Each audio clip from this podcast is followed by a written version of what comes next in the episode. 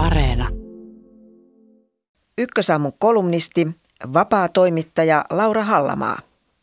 Lähdin kerran pikkukylästä kaupunkiin. Siitä saakka olen kaivannut takaisin. Olen haaveillut kymmenen vuotta maaseutuasumisesta, paluusta rauhaan. Meitä maallemuutosta haaveilevia on melkein miljoona. Me kaipaamme tilaa, hiljaisuutta ja luonnonläheisyyttä. Voisi sanoa, että maallemuutto on suomalaisten kestohaave. Me harvoin koemme itsemme urbaaneiksi, ainakin jos vertaa maailman metropoleihin. Siksi maaseutukuvasto hivelee sieluamme ja ajatus piilopirtistä metsän keskellä kutkuttaa. Säännöllisin väliajoin media syöttää tarinoita, joissa maallemuuttaja kertoo löytäneensä todellisen rauhan. Artikkelit ovat kuin kepun märkä päiväuni – Maaseudulla ihminen on onnistunut irtautumaan kaupunkilaisesta kireydestä ja ymmärtänyt, että tähdet kimmeltävät maalla kirkkaammin. Maaseudun toinen todellisuus jää näissä jutuissa hehkutuksen varjoon. Samoin se, että maaseutuasuminen on joillekin meistä tavoittamattomissa. Korona on lisännyt maallemuutolla hekumointia entisestään. Puhutaan jopa maallemuuttobuumista. Mutta onko mitään buumia oikeasti olemassa? Tutkija Timo Aro analysoi väitettä blogitekstissään lokakuussa. Lopputulema oli, että puumi on liian räväkkä sana kuvailemaan lievästi kasvanutta kiinnostusta maaseutuasumista kohtaan. Valtaosa muuttoliikkeestä suuntautuu yhä kaupunkeihin. Puhe maalle muuttobuumista on ongelmallista myös siksi, että maaseutu on jokaiselle erilainen. Se sisältää kaiken Espoon huvila-idylleistä aina Suomen kaukaisimpiin, heinää kasvaviin nurkkakuntiin – Maaseutu on Nurmijärvi, josta hurauttaa alta aikayksikön Helsinkiin. Maaseutu on Lappi, eksoottinen valon, varjon ja lumen maa. Maaseutu on hitaasti himmenevä radanvarsi kylä, jossa odotellaan, milloin junat lakkaavat pysähtymästä seisakkeella. Ja maaseutu on perintöriitojen jälkeen unohdettu, huonosti hoidettu talo keskellä syrjäseudun peltoa.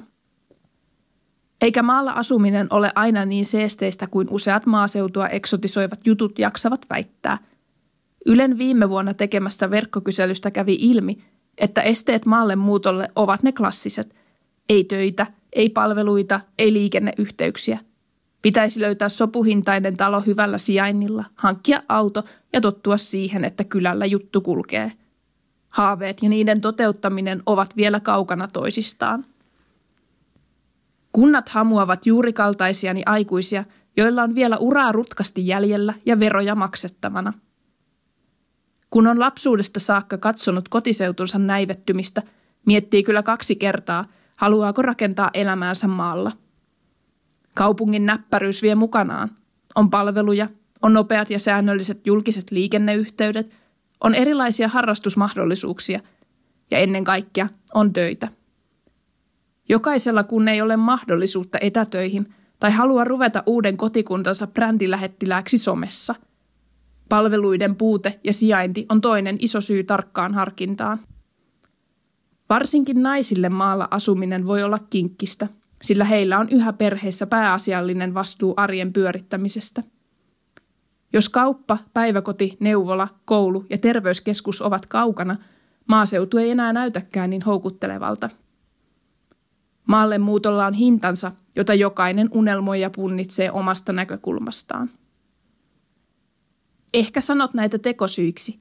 Ehkä käsket tarttumaan härkää sarvista ja hankkimaan tönön pikkukylästä.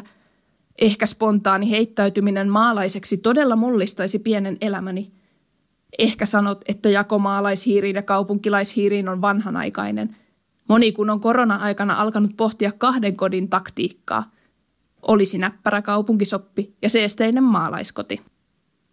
Kun nuoret aikuiset eivät tahdo päästä kiinni edes siihen yhteen omistusasuntoon, tällainen ajattelu tuntuu käsittämättömältä luksukselta. Mutta ihminen nyt varmaan hankkisi mielellään asemapaikan kuustakin, jos siellä olisi siirtokunta, hyvät etätyöyhteydet, terveyskeskus, automarket, leffateatteri ja oma rauha. Maallemuuton perimmäinen kysymys onkin siinä, mikä riittää itselle – ja ainakin vielä moni sietää paremmin kaupungin kuin maaseudun riittämättömyyttä.